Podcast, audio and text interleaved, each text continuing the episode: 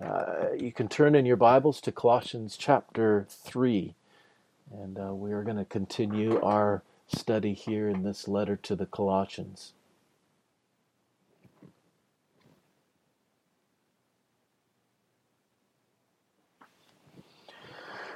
Colossians chapter 3, and we're going to read the first four verses of this passage. Let's just, uh, I'm going to read it together with you, and uh, then we'll ask the Lord to open up our eyes here. If then you have been raised with Christ, seek the things that are above, where Christ is, seated at the right hand of God. Set your minds on things that are above, uh, not on things that are on earth. For you have died, and your life is hidden with Christ in God when Christ, who is your life, is revealed, then you also will be revealed with him in glory.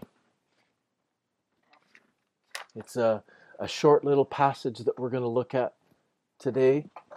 Um, it, it, it is a, a, continuation. You know that we started off, Paul started off his, his study in here talking about uh, the wonder of who Jesus is and, and the way that we have been brought to new life through the reconciliation of, of Jesus through his death. Um, that we have been uh, made alive in Christ Jesus, that our sinful nature has been crucified with Christ, the, uh, the, uh, the record of all of our sins and, and, and rebellion against God has been uh, nailed to the cross with Jesus. And uh, we are set free from that, and we now live in the new life that comes through Christ Jesus. And and uh, that's how he started off. He's now made that shift to then talk about.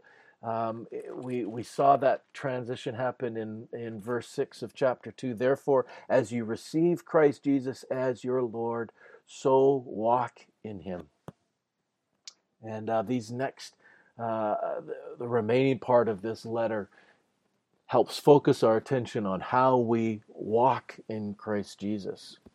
Um, this is a an interesting contrast that we've had through uh, in verses uh, in chapter 2 verse 20 uh, where it said if you died with christ uh, to the elemental spirits of the world uh, why then are you still alive in the world as if you were still alive in the world so uh, so this contrast in verse 20 if you have died with christ and then here in verse 1 of chapter 3 if you have been raised with christ uh, he's, he's giving us the, uh, the full experience of what it means to be a follower of Jesus, of what it means to be reconciled to God through the death of Jesus Christ. Um, this is all within the imagery of uh, of baptism um, that we he talked about there in uh, in uh, chapter chapter two verse twelve, having been buried with him in baptism, in which you were then also raised with him through faith through the powerful working of God who raised him from the dead. And you who are dead in your trespasses and the uncircumcision of your flesh, God made alive together with him.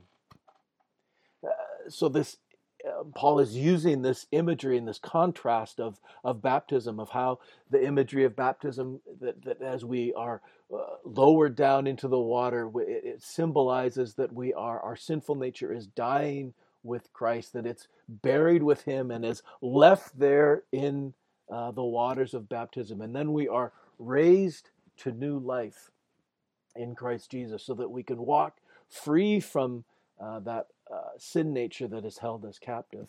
Uh, but we can now walk in the newness of life that comes to us through Christ Jesus as He leads and guides us through our lives.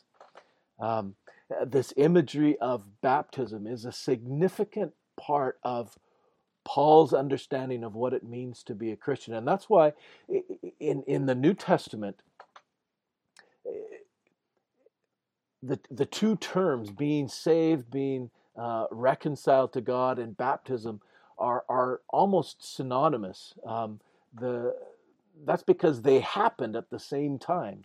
when somebody became a follower of Jesus, when they received that gift of reconciliation, uh, the very first thing they did was to be baptized, and that's because that that image um, uh, for for us humans is so important to be able to to have an outward expression of what is happening within us is such an important part for us to to have uh, that confidence in what Christ has done for us the the assurance and the remembrance of what Jesus has done for us. We can point back to that um, action of being baptized um, as the moment when we did die to our sins and were raised to new life in Christ Jesus. This is a bit of a bit of a tangent, but it, it can't overstate uh, the importance of baptism in the life of a believer. It is it is an act of faith. It's an act of obedience. Uh, it's it's a, a, a powerful tool that God uses in our lives to to bring to our mind what he has done in our life. And that's why paul so often comes back to it as as that image and and connects the two actions of repentance and believing and baptism in, in the same in the same breath. Uh, peter in his first letter um, actually goes so far to say that uh, that it is through baptism that we are saved. Um, and that's not saying that, that it's through the act of baptism that we are saved, but it is because it is so closely connected and, and so perfectly images what has gone on in our lives that uh, that it is through that baptism that um, that belief that dying to our old self and being raised to new life in Christ Jesus that act of faith is what has saved us. Um, I don't know again, one of the things that has changed in my thinking um, over the last number of years, uh, I don't like the tradition that we have had for evangelical Christianity uh, to, to, to separate that, that conversion into Christ Jesus, that coming to new life in Christ Jesus, and baptism that that we we often in time have separated by so far. And and and in some ways it's become uh, uh, an act of like the next step of of our faith. We we've reached a new level of our relationship with Christ and so then we've decided that it's time to be baptized. Um, that's not the picture that we have here in scripture at all. Uh, baptism is an act of confession of putting our faith in Christ Jesus and and needs to be closely connected with that uh, that act with that uh, receiving of what Jesus has done for us. I don't know if there are people that are a part of here of our congregation, or maybe some of your kids um, that haven't gone through that process of of being baptized. Uh, let me encourage you. Uh, talk with me. Um, talk with your kids this is a this is an important image that uh, that God has given us that that the apostles and the authors in the New Testament emphasize in in our relationship with God. And and um, we will do whatever we can to uh, to create an opportunity for you to be baptized to walk into that act of obedience. And um, and as as God brings a harvest in our community. That's something that I'm hoping that we will be able to do. That as uh, people come to faith here through our congregation, that that baptism will be a, a, a, an act that will be so closely associated with their with their conversion. Uh, that's a little bit of an aside in, in all of this, but but that's the image that we have here. Um, uh, Paul is is saying that that if you have been raised uh, with Christ Jesus. Uh, seek the things that are above. Uh, that if isn't um, some kind of statement of uncertainty. It's not a question of, of whether Jesus has done it. Like we're hoping that we have been raised um, to life, life in Christ Jesus. That's not what the if is saying there. It is it is uh, more of a of uh, of building off of a, of a of a fact that is implicitly known. Um, that that you have been raised with Christ Jesus. Um, that was symbolized in your baptism, and and and you were able to point back to that. Um, and so, if that's the case, then this is what you need to be doing. Uh, the New Living Translation um, translates it, I think, maybe a little bit more clearly, where it says that since you have been raised with Christ, seek the things that are above. Um, I think that helps us clarify that that uh, what Paul is trying to say. This isn't a, a statement of uncertainty, but rather it is an implicit fact, um, and because of that, this is um, what we must do. We must seek the things that are above. We must focus our minds on the things that are in heaven rather than the things that are here on earth. Since we have been raised to new life in Christ Jesus, why would we allow our thoughts and our minds to be captured by the the passions and the uh, the sinfulness of the world around us? Why would we allow the uh, the anxieties and the fears that that so clearly um, uh, characterize uh, life apart from Christ? Why would we allow that to to have a hold in our existence? Why why would we allow the the the things that we see, the things that we watch, uh, the, the, books that we read, the, the songs that we listen to, why would we allow those to have messages that go absolutely contrary to what, um, what Christ wants for us, what uh, the, the truth of who He is and His character is in the world? Why would we be captured uh, by the things of the world rather than filling our minds with the thoughts of God? Filling our hearts with the passions for Christ, for the things that, that He has has blessed us with, the, the, the beauty and the perfection of all that God is. If we have been raised with Christ, then let's seek the things that are above. I think that's all very true. That that's part of what Paul is trying to tell us here is that uh, that we should uh, keep ourselves separate from uh, those things that would that would drag us back down into sinful thoughts and temptation. But I think it's it's more than that as well. I, I think that seeking the things that are above, it, it's also us then inviting Jesus into the moments of our lives and looking for His love and truth to shine into that darkness rather than allowing us to be to be eh, captured by the the darkness of the world it's to to look for Christ of what he is doing in the midst of this earthly world you are no longer destined for sinfulness. And because you have died and your life, your true life, is sheltered with God, you are guarded and protected in Him. There is no one who can threaten who you are because you are held in the hands of the Almighty God.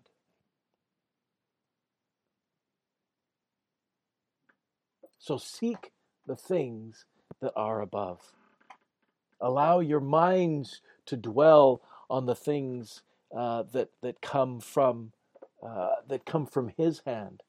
Uh, to look for His Spirit to be working in the world around us, to be leading and guiding us how we need to respond and how we can bring His beauty and His love and His truth into the uh, uh, the circumstances of our world, into the uh, into the experiences of those people that are around us. And just as Christ is revealed, um, his glory will then also be revealed through us. He says, um, when Christ, who is your life, appears, then you will also, then also, or sorry, you also will appear with him in glory.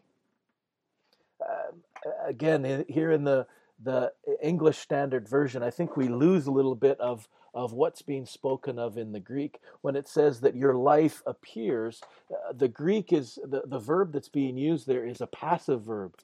Um, so that means that it is something that is being done to Jesus when Christ is revealed. Uh, when God the Father reveals him in this world, then you too shall be revealed. Uh, the glory of Christ will be revealed in your life and will shine in this dark world.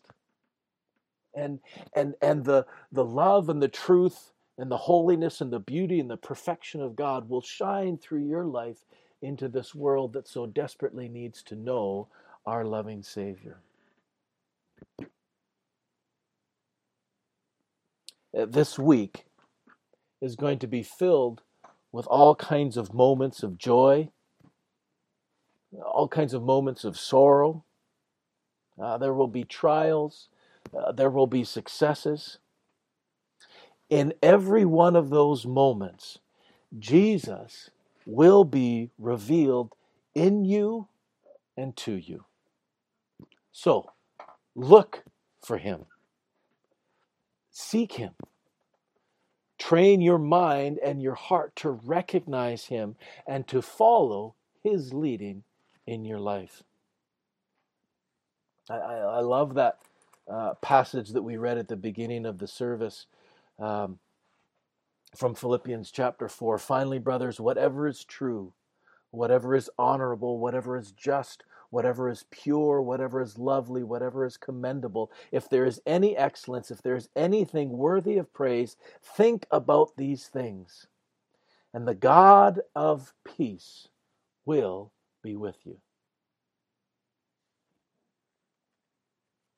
There is a lot of heaviness in the world around us.